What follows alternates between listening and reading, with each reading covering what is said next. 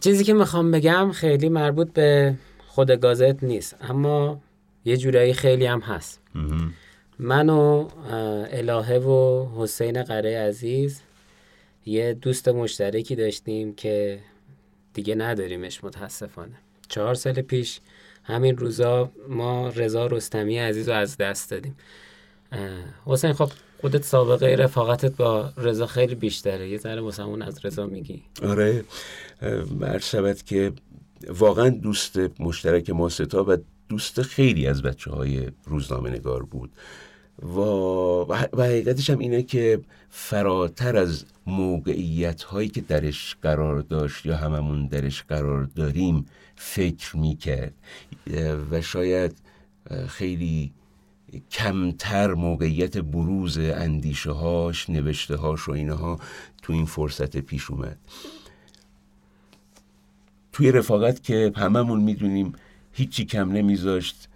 آدمی بود که منبع انرژی بود انرژی خوب می‌داد به آدم و هر جایی هم که امکانش بود دست آدم رو می‌گرفت برای یه کاری یا حل می‌داد آدم رو به یه سمتی که خیرش در آره. اینی که میگی من خیلی تجربه کردم. چون من خب یه ذره دیر به این قافله روزنامه نگاری یعنی اون بهار روزنامه نگارا رسیدم. یعنی اصلا شاید بگم رسیدم غلط باشه. ولی اینکه بدونم روزنامه نگاری درست چی بود یه آدمایی مثل رضا بودن که به من نشون می‌دادن. راه راه و نشون می‌دادن کمک می‌کردن مثل یه داداش بزرگتری که می‌خواد دست داداش کوچیکه رو بگیره را, را, را بندازه تو این بحث روزنامه نگاری واسه من رضا یه همچین حالتی بود. دقیقا. دقیقا همینطوری بود. ببین نکتش این بود که به واقع دنبال حقیقت بود. می‌دونی؟ آره. هر چیزی توی راه گمراهش نمی‌کرد. توی ایستگاه هایی که خیلی هم مفرحه و ایناها نمیموند سرگرم نمی‌شد. می‌دونی؟ خیلی چیزها رو آزمایش کرد و عکاسی کرد ارزم به حضورت که تاعت کار کرد نمی‌دونم کارگردانی کرد. حتی دستی هم به سینما و اینا داشت تر نوشت فیلمنامه نوشت. ولی تو همه این مسیر یه خط رو دنبال می‌کرد. اون که بتونه یک رنگی از حقیقت رو توی کاراش نشون بده. می‌دونی؟ بله. خیلی اهل شتاب نبود. چون می‌دونیم ما خیلی اهل اینیم که زود به نتیجه برسیم. همین امروز همه اتفاقات خوب بیفته فلان. رضا عین ماها شادم از محصول همفکری همه ماها بود که نه این یه کار زمان بره برای رسیدن به مقصد باید انرژی فراوان گذاشت. به نظرم اگه امروز بود موافقی. کنار ما بود کنار گازت بود خیلی کمک بود نه؟ بله واقعا اگه بود می‌دونید گاهی البته می‌دونید یه, دلیل این که ما خیلی به یادش میفتیم من الهه اینه که یه جورایی وقتی رضا رفت من الهه بیشتر با هم رفیق شدیم یعنی بله. ولی خب هر دفعه به هر مشکلی می‌خوریم توی متن توی اجرا توی هر چیزی میگیم. اگه رضا بود مثلا ممکن بود مثلا یه ایده ای بزنه این مشکل رو حل کنه. دقیقا. یه پیچی هست که گاهی میگیم آقا این ذهن ذهن رضا رو می‌خواد. اینجا ذهن رضا رو لازم داره. و واقعا هم به نظرم که به ضرر همه ما و روزنامه نگاری شد که انقدر زود رفت رضا بله. تقدیر خدا رو نمی‌دونه ولی خب بله. حال بله ولی اتفاقیه که قطعا برای نسل خود ما که الان داریم می نویسیم یا داریم هواشی این ماجرا قدم می‌زنیم زیان بود چون آدمی بود که می‌تونست یه مقاطعی راه رو یه جور خوبتری نشون بده. حالا من چون داستانه رزارم خوندم یه جایی هم تعریف کردم. چه حافظه ای هم داشت. فکر کنم توی یادداشتی هم نوشته بودم. یه بار داشتیم از زیر پل کریم خان رد می شدیم فکر کن من 7 سال قبلش یه داستانی رو برای رضا خونده بودم. بعد یه دفعه من گفت حسین اینجا چی یادت میاد؟ گفتم هیچی چی باید یادم بیاد. گفت داستان فلان نوشتی. اتفاقش زیر این پل کریم خان میافتاد. گفتم مثلا خودم یادم نبود. آخه تو چه جوری یادته؟ می‌دونی؟ حافظه خوبی داشت. این خودش خیلی انرژی می‌داد. آره، آره. یعنی تو اندوخته خودتو یادت رفته ولی یکی هست که گوشت کنه آقا اون کار مونده معطل رو زمین ها برو تمومش کن دیگه. اینش خیلی خوب اینش خیلی خوب. بله. خدا بیامرزتش بله. امیدواریم که روحش هم در آرامش باشه. بله. دیگه خیلی سرتون رو درد نیاریم بریم سراغ خود گازت. بله منم موافقم. قربونش مخلص. گازت فصل سوم نمره پنجم. یک افغان از نژاد خالص ایرانی.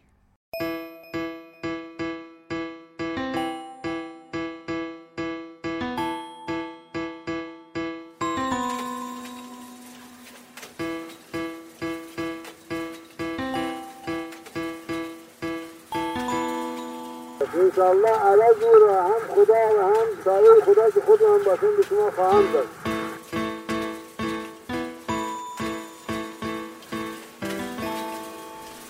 اسفند 1275 شمسی استانبول که اون روزها اسلامبولش میخوندند سوز عجیبی داشت. روز 19 همه این ماه یکی از درهای امارت سلطنتی باز شد و نعشی ناشناس روی دوش چهار باربر به سمت گورستان مشایخ رفت.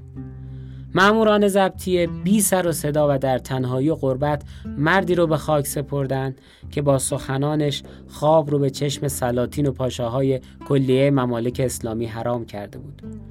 نه سال بعد در حالی که در ایران ستای مشروط خواهان رساتر از همیشه به گوش می رسید و در عثمانی ترکان جوان خواهان تغییرات اساسی در نظام سلطنت بودند دولت افغانستان تقاضا کرد که هرچه از اون مرد به جا مونده به این کشور برگردونند و او رو دوباره به عزت و احترام به خاک بسپرند. امروز می‌خوام از مردی بگم که هر جنبه ای از زندگیش یک ابهام بزرگه. حتی هیچکس دقیقا نمی‌دونه که کجا به دنیا اومده. اما چیزی که درش ابهام نیست اینه که اون سوالی رو مطرح کرد که هنوز بی پاسخ مونده. به گازت خوش اومدید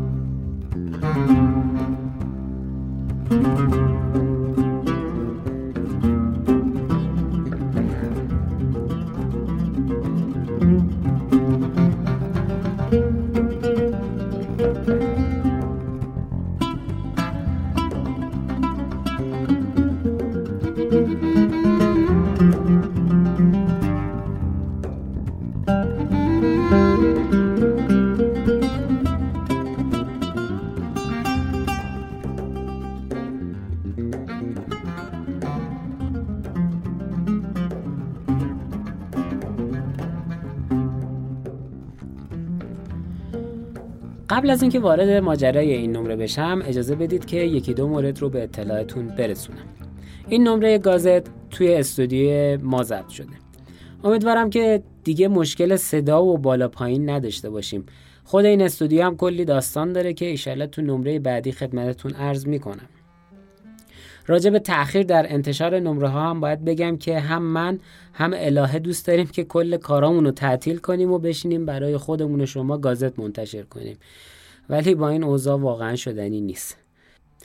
حجم مطالبی که هر بار برای تهیه و تولید گازت باید بخونیم خیلی زیاده. و اگه بخوایم با همون دستفرمون همیشگی پیش بریم نمی‌تونیم مثل قبل دو هفته تموم فقط بخونیم و بعد بنویسیم. از طرف دیگه هم خب اون اگری که احمد شاملو برای غم نان توی شعرش گذاشت حالا دیگه قطعی شده برای همین گازت از این به بعد به جای هر دو هفته یه بار ماهی یه بار منتشر میشه البته همینجا باید تشکر کنم از دوستانی که تا حالا ما رو حمایت کردند. لینک حمایت ما در توضیحات پادکست هست و اگر دوست دارید حمایت مالی بکنید در اختیار شماست. لینک پرداخت ارزی هم داره برای دوستانی که در خارج از کشور هستند. همینجا هم اعلام می‌کنم که گازت آماده همکاری اسپانسری هست. اگر دوست دارید حامی اختصاصی نمره های گازت باشید کافیه به ما یک ایمیل بزنید یا توی شبکه های اجتماعی بهمون پیام بدید. خب بیشتر از این سرتون رو درد نمیارم و بریم سراغ این نمره.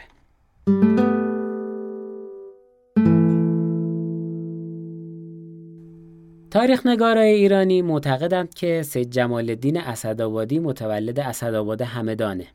همتایان افغانشون معتقدند که او متولد اسعدآباد در ایالت کنر افغانستانه.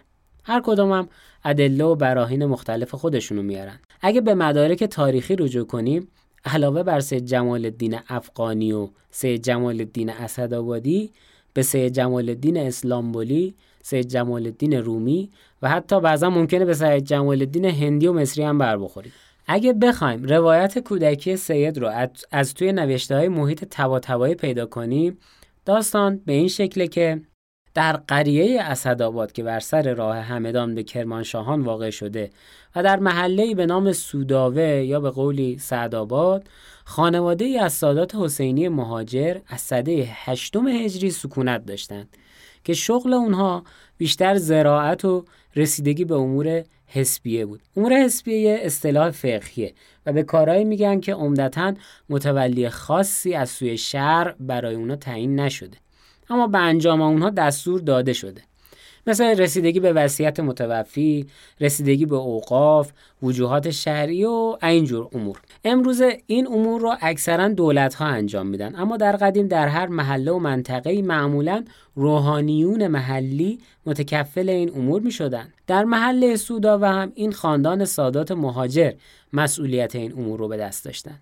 پدر سید جمال سید صفدر که یکی از افراد شاخص این خاندان بود دو تا پسر داشت سید مسیح برادر کوچکتر سید جمال در زمان حیات پدرش از دنیا میره.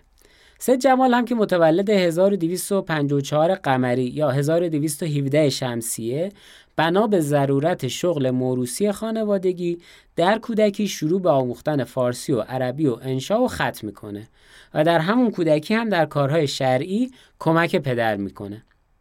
جالب اینجاست که مهر او هم توی برخی از اسناد شرعی مربوط به اون دوره کنار مهر پدرش ثبت شده. اما انگار اون تیره از سادات خیلی جوشی بودن و از قدیم اختلافات دیرینه‌ای با یه دسته دیگه از سادات همون محله داشتن که گاهی به زد و خورد و حتی قتل هم منجر می‌شد. سر همین سید صفدر دست خانواده رو می‌گیره و به قزوین میرن. سید جمال در قزوین درسش رو ادامه میده بعد هم در تهران و بعدتر در نجف همین جوری مراتب درسی رو ادامه میده. توی بعضی منابع هم اومده که سید در نجف شاگرد شیخ مرتزا انصاری بوده. بعد هم با کاروان حجی که از همدان به سمت عربستان می‌رفته همراه میشه. بعد هم ایده اتحاد اسلامی ذهنش رو درگیر می‌کنه و وقتی از حج برمیگرده نامنگاری هایی رو با مدحت پاشا و عالی پاشا که حاکمان اون روزهای عراق از سوی عثمانی بودن میفرسته و خواهان این میشه که سلطان عثمانی برای رایزنی با مسلمانان مناطق دیگه به اون اجازه بده.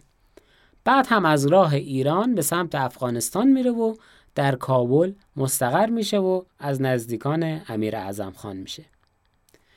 همونطور که گفتم این روایت محمد محیط تبایی بود.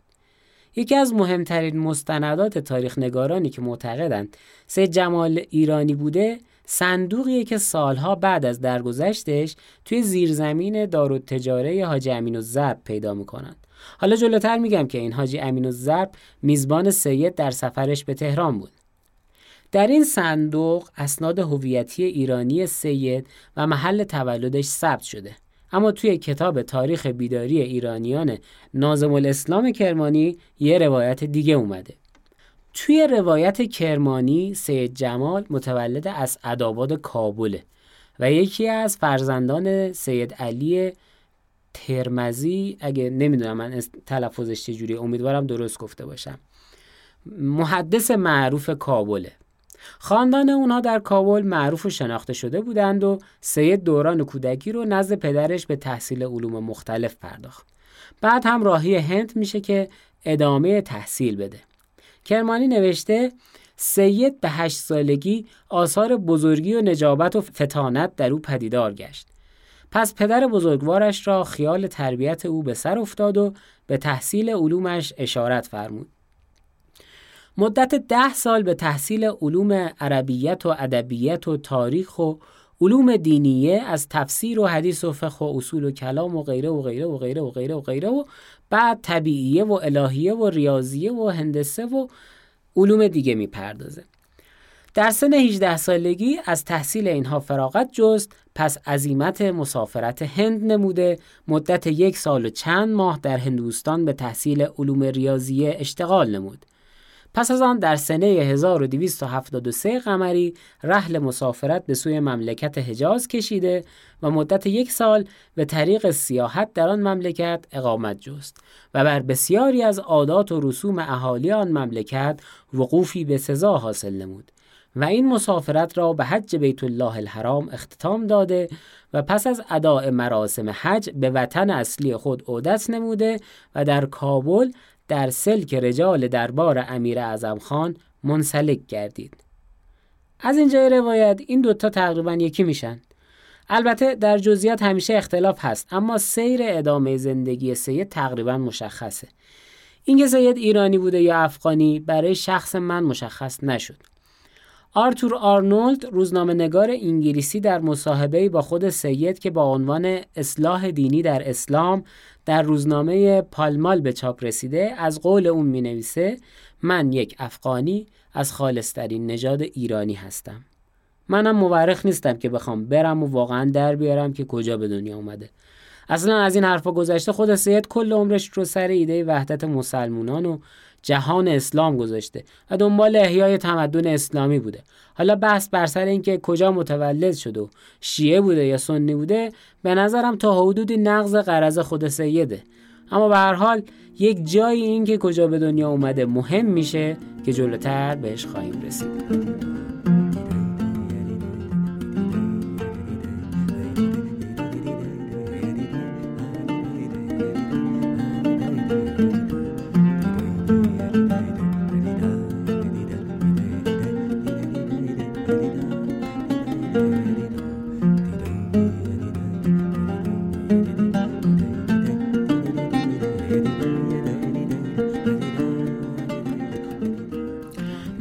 سعی می‌کنم خیلی سریع زندگی سید رو مرور کنم و خیلی توی این گیر نکنم.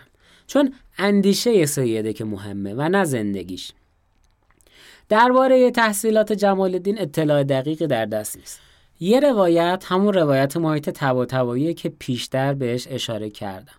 درباره رفتن به نجف و غیره.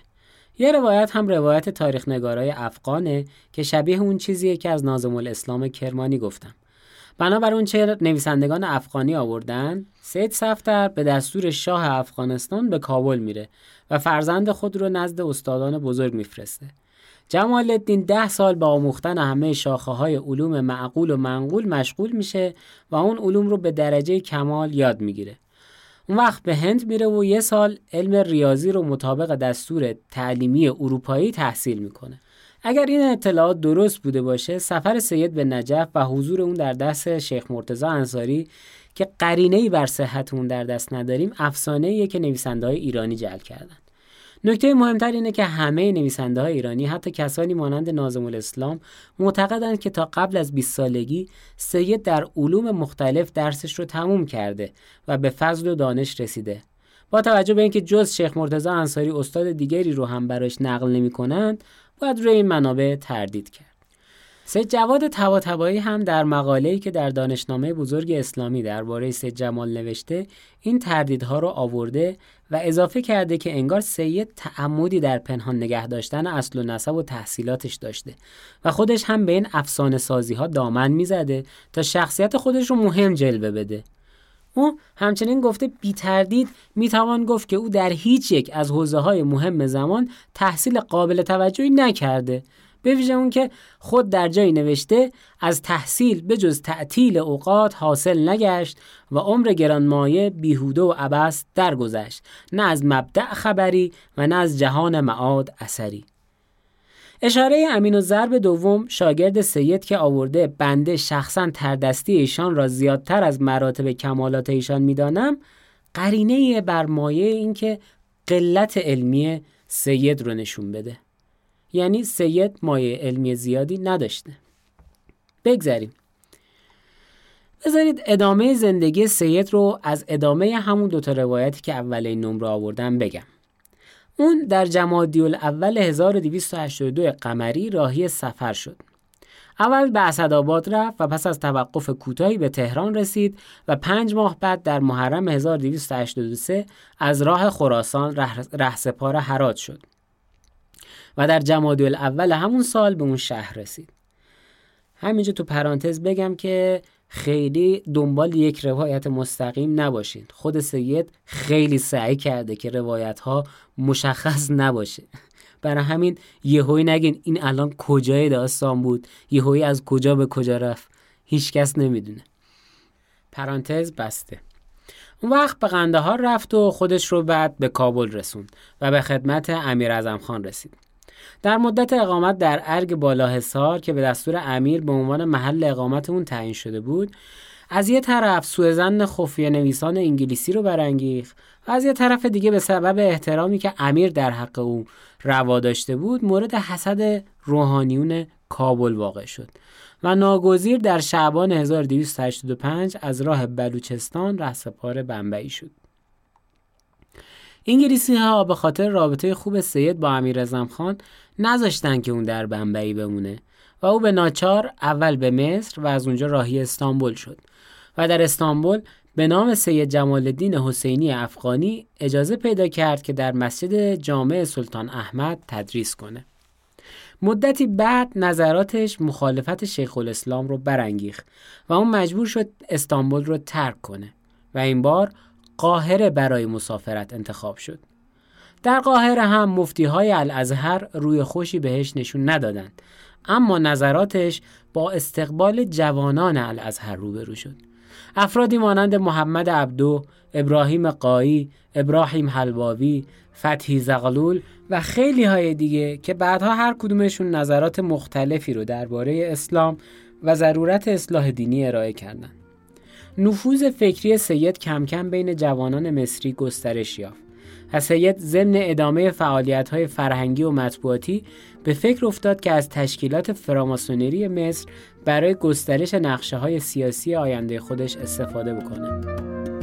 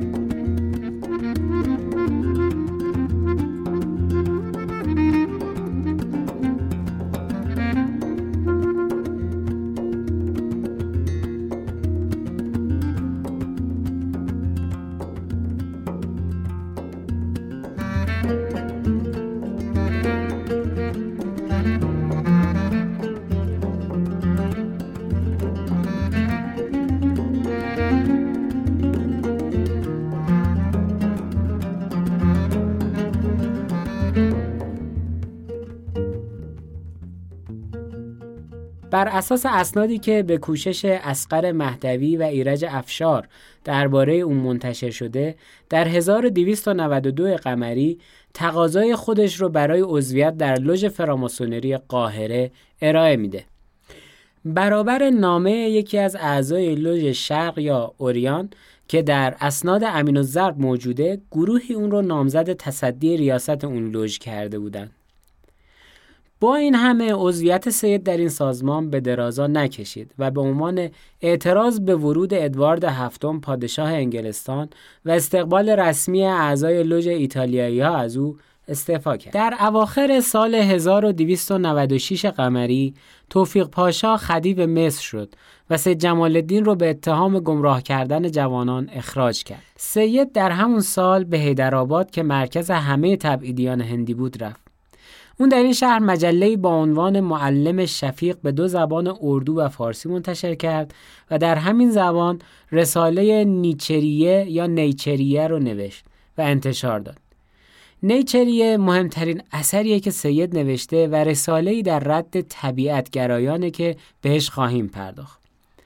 با آغاز شورش نظامیان بر ضد توفیق پاشا که برخی از مریدان سید نیز در اون شرکت داشتند به دستور انگلیسی ها سید را از حیدرآباد به کلکته تبعید و زندانی کردند.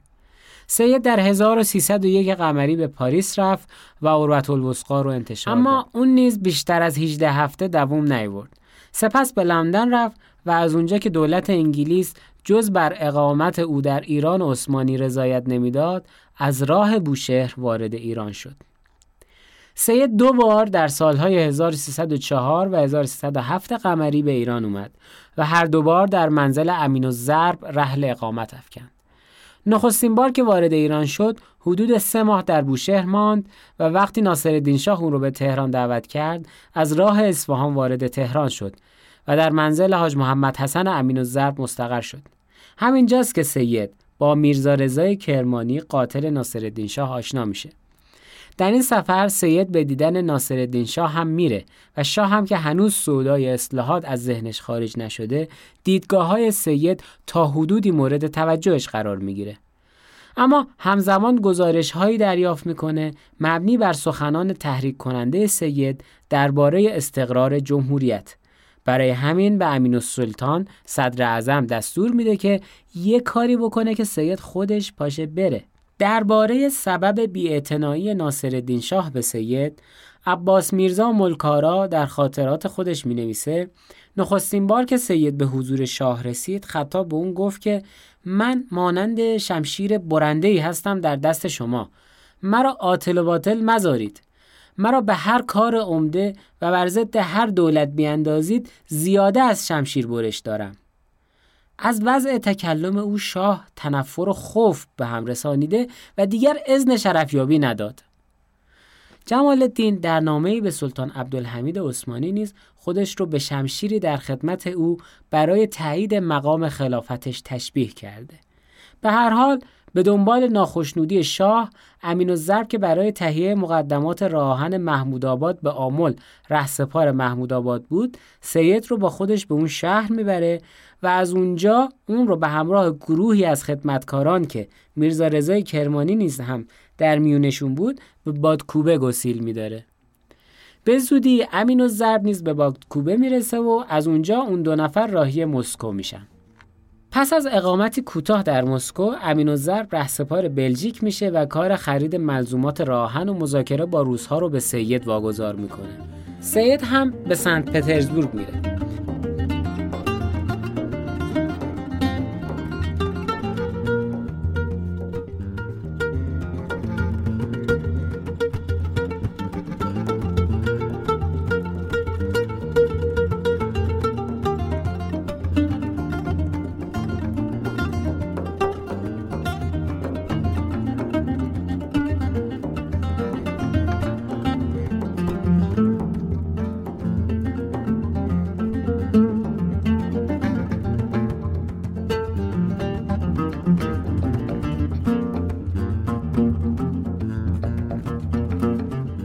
1306 قمری که ناصرالدین شاه در سومین سفر خودش به اروپا بود وارد این شهر میشه.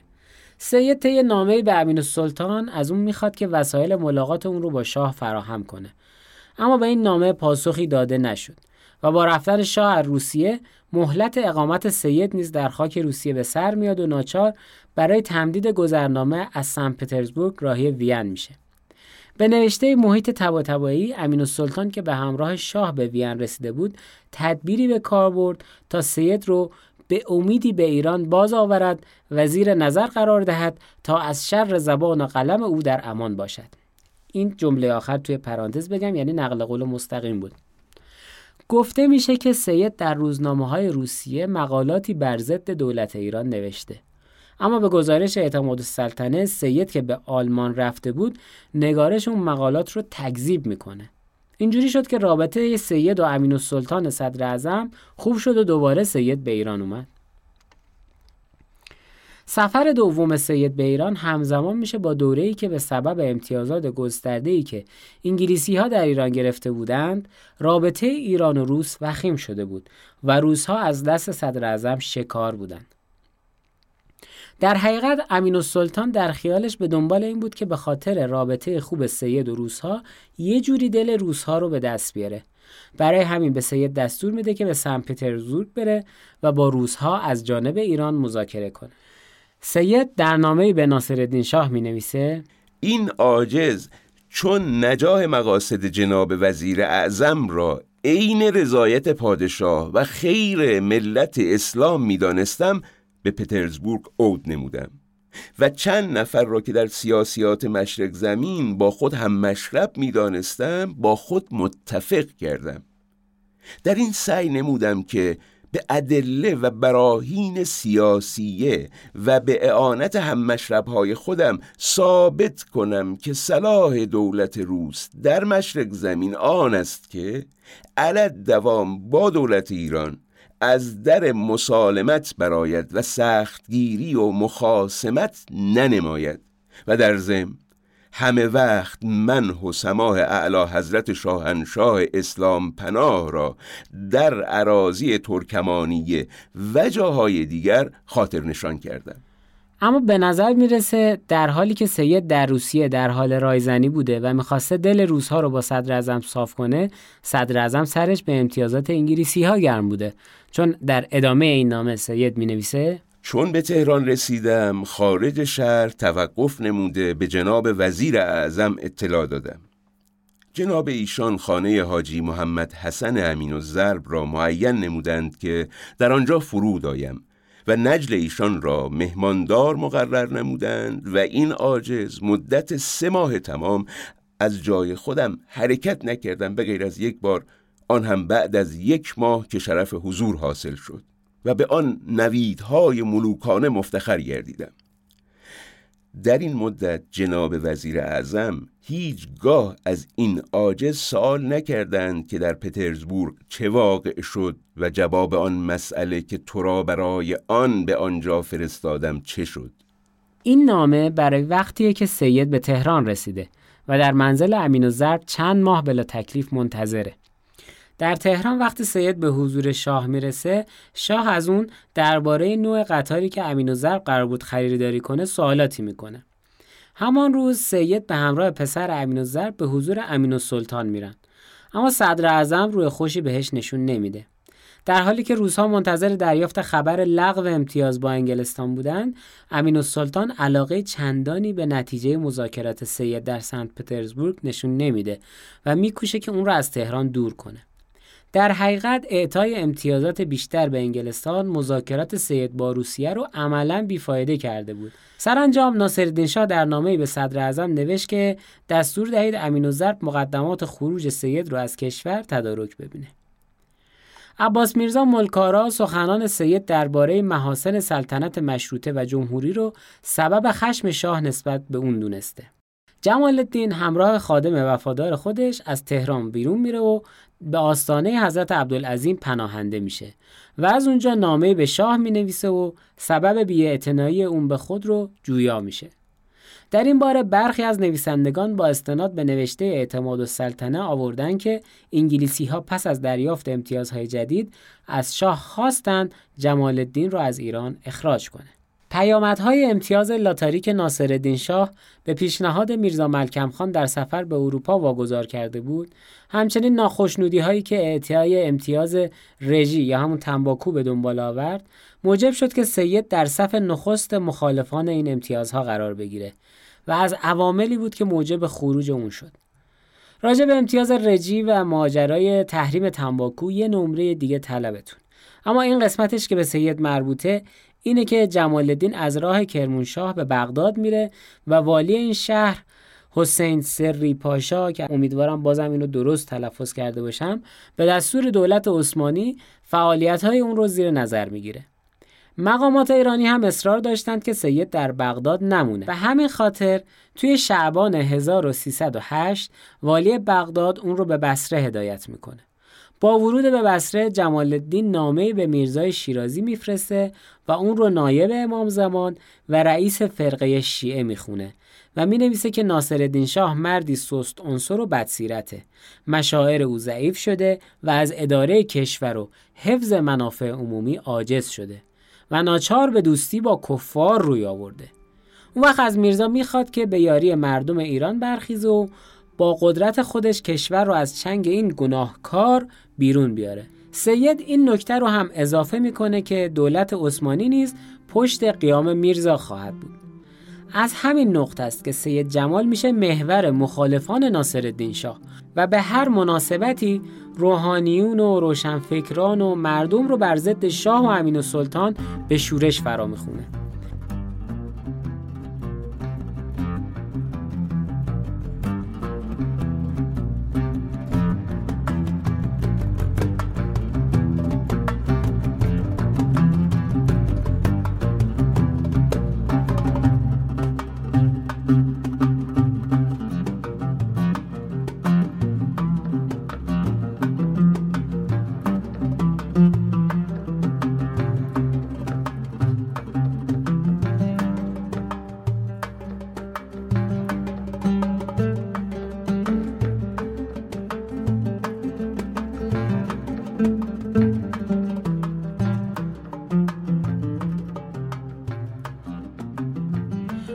در رساله‌ای که به حملت القرآن معروف شده با بیدین و فرعون خواندن ناصرالدین شاه خواستار اون میشه که رهبران ملت ایران او رو از تخت گمراهی پایین بکشن. این همون زمانیه که ملکم خان هم مورد غضب شاه قرار می‌گیره و روزنامه قانون رو بر علیه شاه منتشر می‌کنه. بعدتر سید به لندن میره و سخنانش علیه شاه تندتر و تندتر میشه. لحن روزنامه قانون هم همینطور. اما یک اقدام عجیب و غریب سید نامه که به ملکه ویکتوریا می نویسه و از اون می‌خواد در امور داخلی ایران دخالت کنه. برای همین اگه از کسی شنیدید که سید قهرمان مبارزه با استعمار انگلیسه یه نگاه عاقلا در صفی بهش بکنید. چون سید در این نامه به ملکه گفته من از ایران میآیم. رفقا و دوستان من در آنجا در حبس خانه ها محبوسند. آنچه را که می‌گویم از روی اطلاع است من کسی نیستم که مطلبی که می‌گویم از روی عدم بصیرت باشد. لقب من که پسری پیغمبر است برای تمام اهل فرنگ دلیل خواهد بود که من شخصی هستم معروف در تمام ممالک. پادشاه ایران صاحب اعتبار و نفوذ بوده و خود پادشاه و جمیع وزرای ایشان و سفرا و رؤسای مذهب مقدس ما مرا در مقام بلندی که در مذهب دارند می‌شناسند و مرا معلم عمده برای مردم می‌دانند. من به اینجا آمدم که به جمیع اهالی فرنگ که به احوال اهالی ایران دلسوزی دارند اطلاع بدهم. صدماتی که به اهالی مملکت من وارد می آید طوریست که دیگر نمی توانم مخفی دارم. کار اهالی این مملکت راجع به دولتین روس و انگلیس است. ایرانی ها خیلی دچار صدمات شده و متحمل همه گونه تعدیات گردیدند. اغلب ملل مشرق زمین عادت به رفتارهای سخت و تعدیات دارند ولی این سختی به منتهای درجه رسیده و آنها طالب اصلاح وضع هستند. و حالت مردم از تعدیات و سختی ها به درجه رسیده است که در تمام ایران همگی مستعد شورش هستند. حالت مردم در این ساعت به طوری است که همواره تقویت و حمایت دول اروپ را می‌خواهند و از این حالت می‌توان استنباط کرد که در ایران قریبا شورش خواهد شد. استاد روی همه ترامپیستا رو سفید کرده. بعد از این حرف هم تاکید می‌کنه که شاه ایران باید عزل شه و دولت انگلستان و شخص ملکه لازمه برای تحقق این امر کوشش کنند که سبب اعتبار و اقتدار دولت انگلیس خواهد شد. انگلیسی ها خیلی توجهی بهش نمی‌کنن. در همین زمان سلطان عبدالحمید عثمانی به فکر احیای اتحاد اسلامی میفته و از سفیر خودش در لندن می‌خواد که به سید اطمینان بده که از شر توطعه های مشهود آن است در امان خواهد بود. سید به تشویق ملکم خان قصد سفر به استانبول می‌کنه و برای کسب اجازه در واپسین نامه که به سلطان عبدالحمید می نویسه با بیان اینکه تختگاه او را مرکز خلافت عظما می‌دونه تأکید می‌کنه که پیوسته به اتحاد جهان اسلام اعتقاد داره و بر این باوره که سرزمین های اسلامی می‌تونن به وسیله حمایت و پشتیبانی مقام خلافت از تجاوز مسون بمونن. سید در این نامه میگه که انتشار عربت الوسقا دلیلی بر اینه که او مقام خلافت رو همیشه از دل و جان ارج میگذاشته و سبب اینکه اون مقالات رو به سلطان تقدیم نکرده جزی نیست که مانند پاره از افراد کوتاه فکر ناپاک دل سعی نکرده یک وفاداری ساختگی و دروغین به شخص سلطان نشون بده. چون سید به استانبول می‌رسه در امارت دولتی ساکن میشه و محل اقامت اون کانون گرد همایی ایرانیان، ترکان، عربها، هندیها و خیلی های دیگه میشه. اینجا همون جاییه که میرزا آخان کرمانی و شیخ احمد روحی به حلقه مریدان سید میپیوندند که ماجرش رو در شماره قبلی الهه گفت و تقریبا همتون می‌دونید. من این رو هم اضافه کنم که در همین موقع است که میرزا رضای کرمانی به دیدار سید میاد و وقتی برمیگرده تهران قصد می‌کنه که شاه رو ترور کنه و در این زمینه موفق هم میشه. اونجایی هم که گفتم محل تولد سید مهم میشه اینجاست. شما یادتونه که در شماره قبل الهه درباره کشته شدن میرزا خان و شیخ احمد روحی گفت که دولت عثمانی سید جمال رو تحویل ایران نداد. مسئله اینجا بود که ایران بعد از قتل ناصرالدین شاه و معلوم شدن اینکه قاتل شاگرد سیده خواستار تحویل سید میشه. طبق توافق قبلی که به نوعی توافق استرداد مجرمین بود دولت عثمانی موظف بود که سید رو بده. بعد از کلی رفت آمد هم دولت ایران موافقت عثمانی رو جلب می‌کنه. اما اینجا سفارت انگلیس در عثمانی وارد میشه و با بیش کشیدن مسئله افغانستانی بودن سید مانع استرداد اون میشه. به هر حال در ماهای آخر سید تحت نظر بود و میگن که به مرض سرطان فک دچار شد و مرد و در گورستان مشایخ هم دفنش کردند ولی همونطور که اول این نمره هم گفتم الان مزارش در افغانستانه.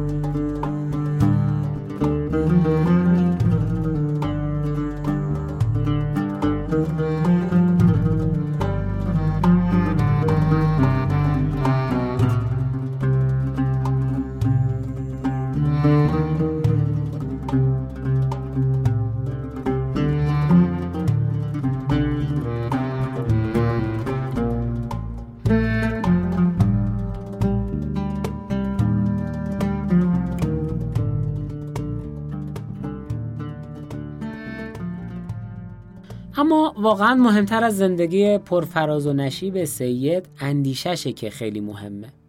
اندیشه سید از چند جنبه مهمه. اولین جنبش که مربوط به ایرانه اینه که اون اندیشمند و روزنامه نگاریه که به نقد رادیکال قدرت می‌پردازه و معتقده که در این سیستم و با وجود سلطنت به این شکل ترقی مملکت ناممکنه. این مسئله در کنار توجه اون به ضرورت استقرار قانون فراتر از اشخاص باعث شده که خیلی ها اون رو طلایه‌دار مشروطیت در ایران بدونن. مثلا محیط تبا در کتاب بیداری مشرق زمین میگه ملاحظه از دربار سلطان عبدالحمید و بازماندگان ناصرالدین شاه و دیگران نام و مقام سید جمال الدین را تنگ و تاریک ساخته بود و سکوت فوقلاده و نامحدود شیخ محمد عبدو ستبرترین پرده ابهام و قفلت را بر معاصر فوقلاده او در مصر افکنده بود.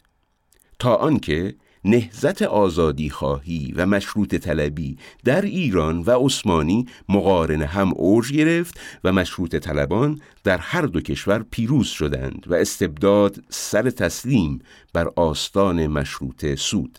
در این جز از زمان که پس از ده سال قفلت زدگی نام سید جمال الدین بار دیگر بر زبانها آمد و کسانی به مناسبتی در دوران زندگی با او آشنایی و ارتباط و حتی توفیق ملاقاتی پیدا کرده بودند به نحوی خود را به او منصوب می داشتند زیرا صرف انتصاب به او کافی بود برای اینکه فردی را آزادی خواه و مشروط طلب و در خور استفاده از مواهب دستگاه حکومت جدید پارلمانی معرفی کند واقعا هم سید جمال در آثارش به مسئله قانون و ضرورت عبور از استبداد توجه داشته و این کار رو هم به صورت رادیکال و تند انجام داده. اون در کتاب تاریخ ایرانش وقتی به دوره سلطنت قاجار می‌رسه میگه اصلاحات درون سیستم مانند کاری که میرزا حسین خان سپه سالار انجام داد راه به جایی نبرد و باید از اساس تغییر کرد. اما جنبه مهمتر اندیشه سید جمال نگاه اون به مسئله اتحاد اسلامه. برای فهم این مسئله باید نگاهی بکنیم به مهمترین کتاب سید به نام نیچریه یا نیچریه. نیچریه از کلمه نیچر در زبان انگلیسی میاد و مراد از او طبیعتگراییه. اکثر نویسندگان سید جمال رو جزو مدعیان اصلاحات دینی آوردن. در میان نویسندگان معاصر فریدون آدمیت که تصور می‌کرد نوعی از جنبش اصلاح دینی به صورت پروتستانتیزم در کشورهای اسلامی امکان پذیره جمال الدین رو تنها کسی می‌دونست که در سده 19 هم به عنوان رفرماتور مذهبی در ایران برخواسته. نویسندگان بسیار دیگری هم بیش از اون که اندک نوشته های باقی مونده از سید رو بررسی کرده باشند گفته های روزنامه نگاران و برخی از حامیان اروپایی اون رو تکرار کردند و او رو مبتکر اندیشه پروتستانتیسم اسلامی دونستند. سید جمال در مصاحبه با سردبیر روزنامه پالمال درباره اصلاح دینی در اسلام بر این نکته تاکید می‌کنه که روح قرآن با آزادی و عدالت خواهی به هیچ وجه مخالفتی نداره و با توجه به این ویژگی اصلاح دینی در کشورهای اسلامی در مقایسه با مسیحیت با موانع کمتری مواجه خواهد بود. او تصور می‌کرد استبداد مهمترین مانع پیشرفت و ترقیه در پاسخ به این پرسش روزنامه نگار انگلیسی که آیا اصلاح دینی در اسلام بر مبنای دیدگاه های اهل سنت و جماعت آسانتر خواهد بود یا با دیدگاه های تشیع از موضع شیعه دفاع می‌کنه و میگه که استبداد اصلی ترین مانع پیشرفته؟ در حالی که حکومت در تسنن بیشتر به فساد میل کرده مذهب تشیع که هر سلطنتی را حکومت جور می‌دونه با استبداد بیشتر ناسازگاره. اما به قول سید جواد تباتبایی در دانشنامه بزرگ اسلامی اونچه در رساله نیچریه درباره مسیحیت و اصلاح دینی لوتر اومده گواه اونه که سید جمال الدین در این ابواب اطلاعات اندک و ناقصی داشته. او اسلام زمان خودش رو با مسیحیت قیاس می‌کرده و فکر می‌کرده که هر اصلاحی در دین نوعی پروتستانتیزم خواهد بود. وانگهی او تصور نادرستی از علل و اسباب پیشرفت های کشورهای اروپایی داشت و گمان می‌کرد که پروتستانتیزم به گونه ای که در اصلاح دینی لوتر صورت گرفت راه رو برای این پیشرفت باز کرده. اما نقطه کانونی اهمیت سید جمال سوال بزرگیه که مطرح می‌کنه. و اون سوال اینه که جوامع مسلمان که در دوره پرچمدار علم و تمدن در جهان بودند اشارش به قرون دو تا چهار قمریه که اوج استیلای تمدن اسلامیه چرا امروز این گونه عقب موندن؟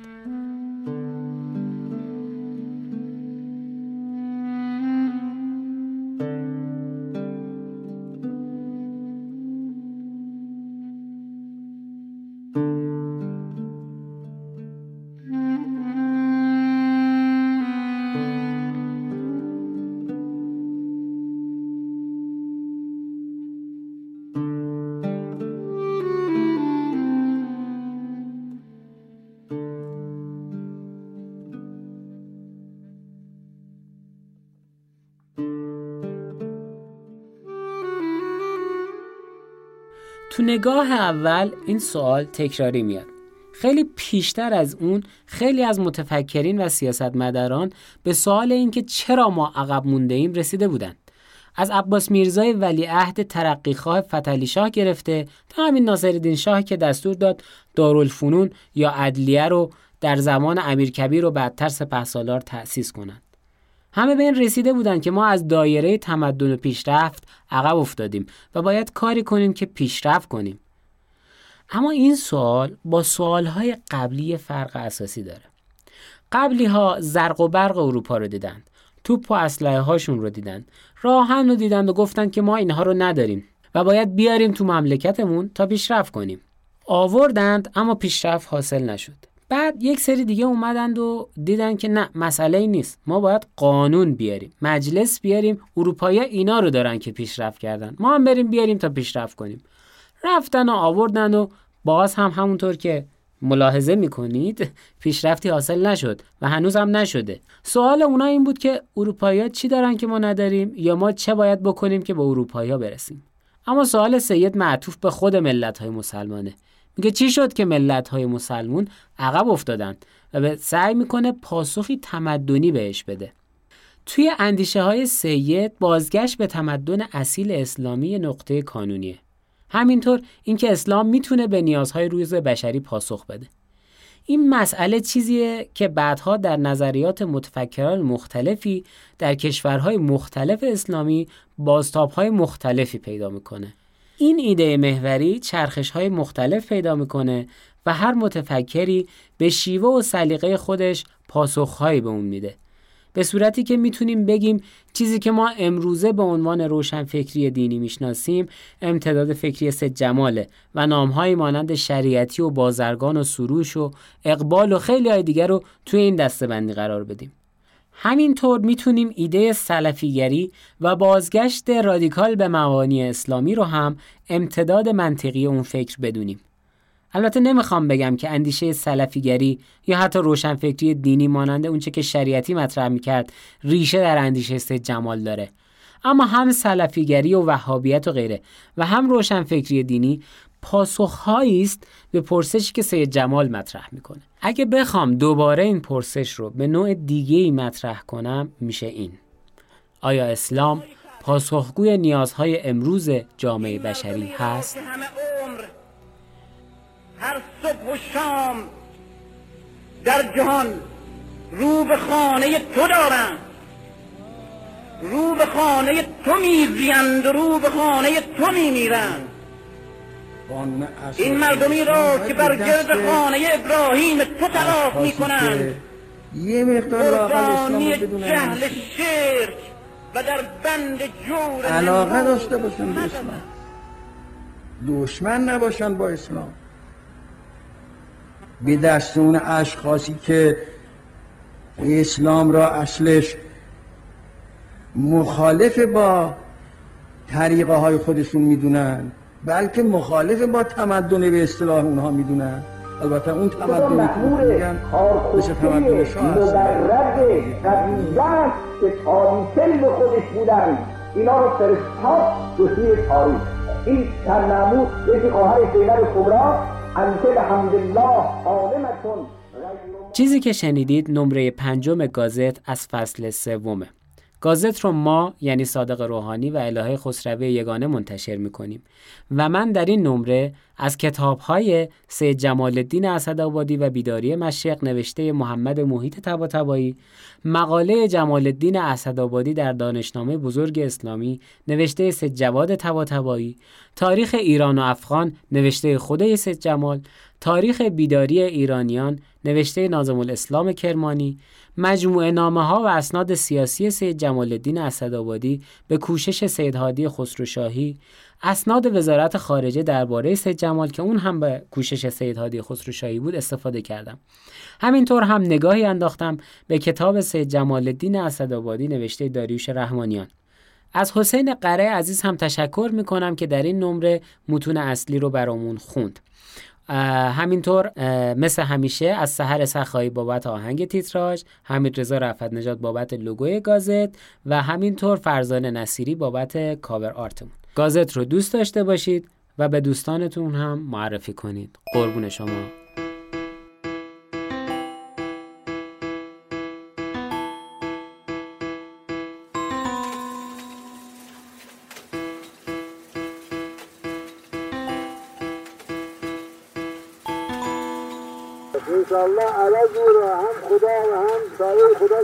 انشالله عوض او را